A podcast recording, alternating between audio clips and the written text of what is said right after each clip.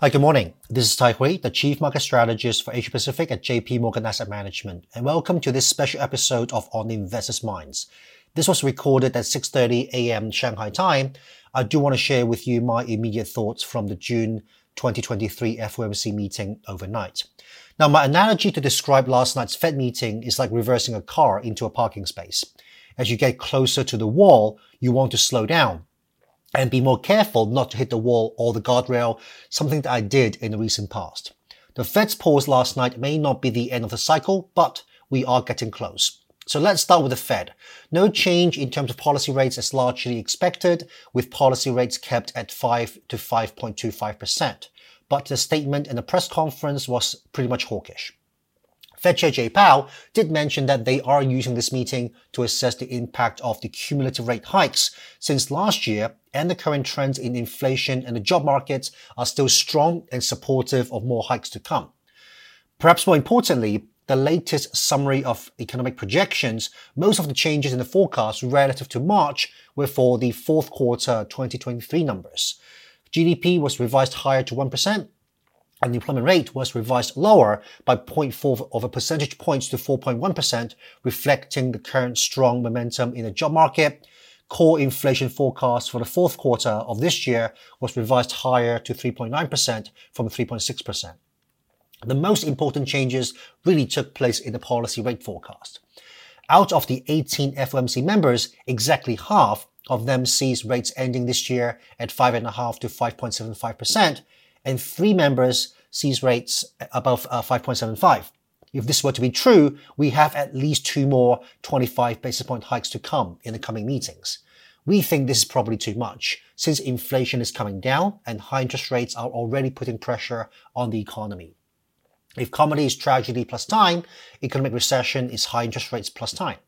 High rates needs time to work through the economy and raising rates more could risk a more severe downturn later this year or early next year.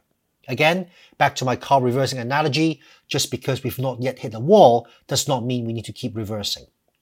It seems the market agree with our assessment.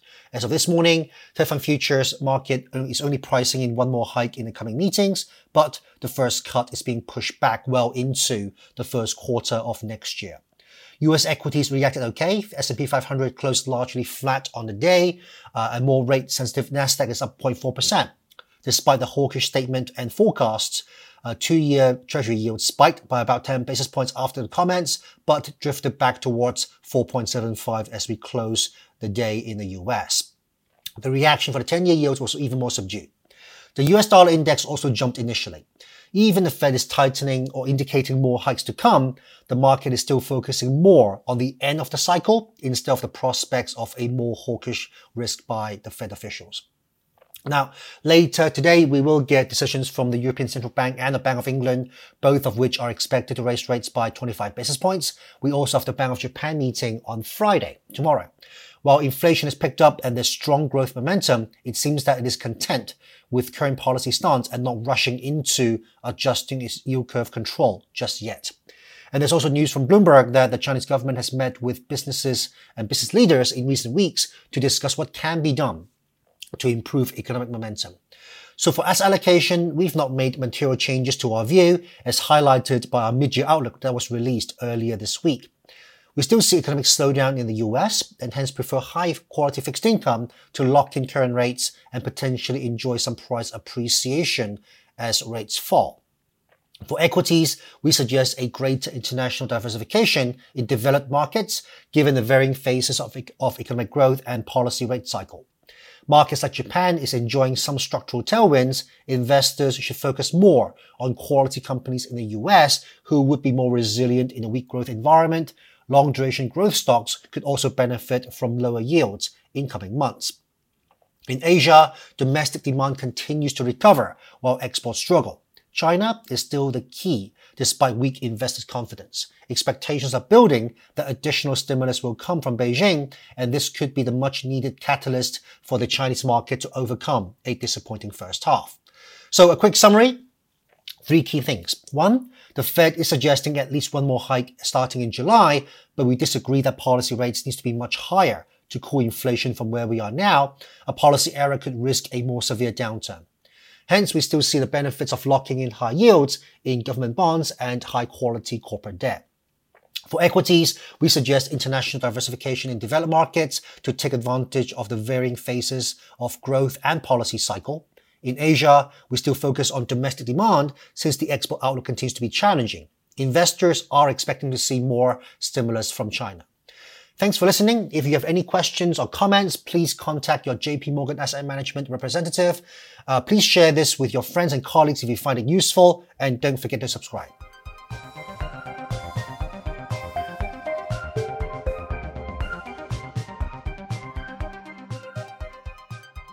This content is intended for information only, based on assumptions in current market conditions, and are subject to change. No warranty of accuracy is given. This content does not contain sufficient information to support investment decisions. It is not to be construed as research, legal, regulatory, tax, accounting, or investment advice. Investments involve risks. Investors should seek professional advice or make an independent evaluation before investing. The value of investments and the income from them may fluctuate, including loss of capital. Past performance and yield are not indicative of current or future results. Forecasts and estimates may or may not come to pass. JP Morgan Asset Management is the asset management business of JP Morgan Chase and Company and its affiliates worldwide.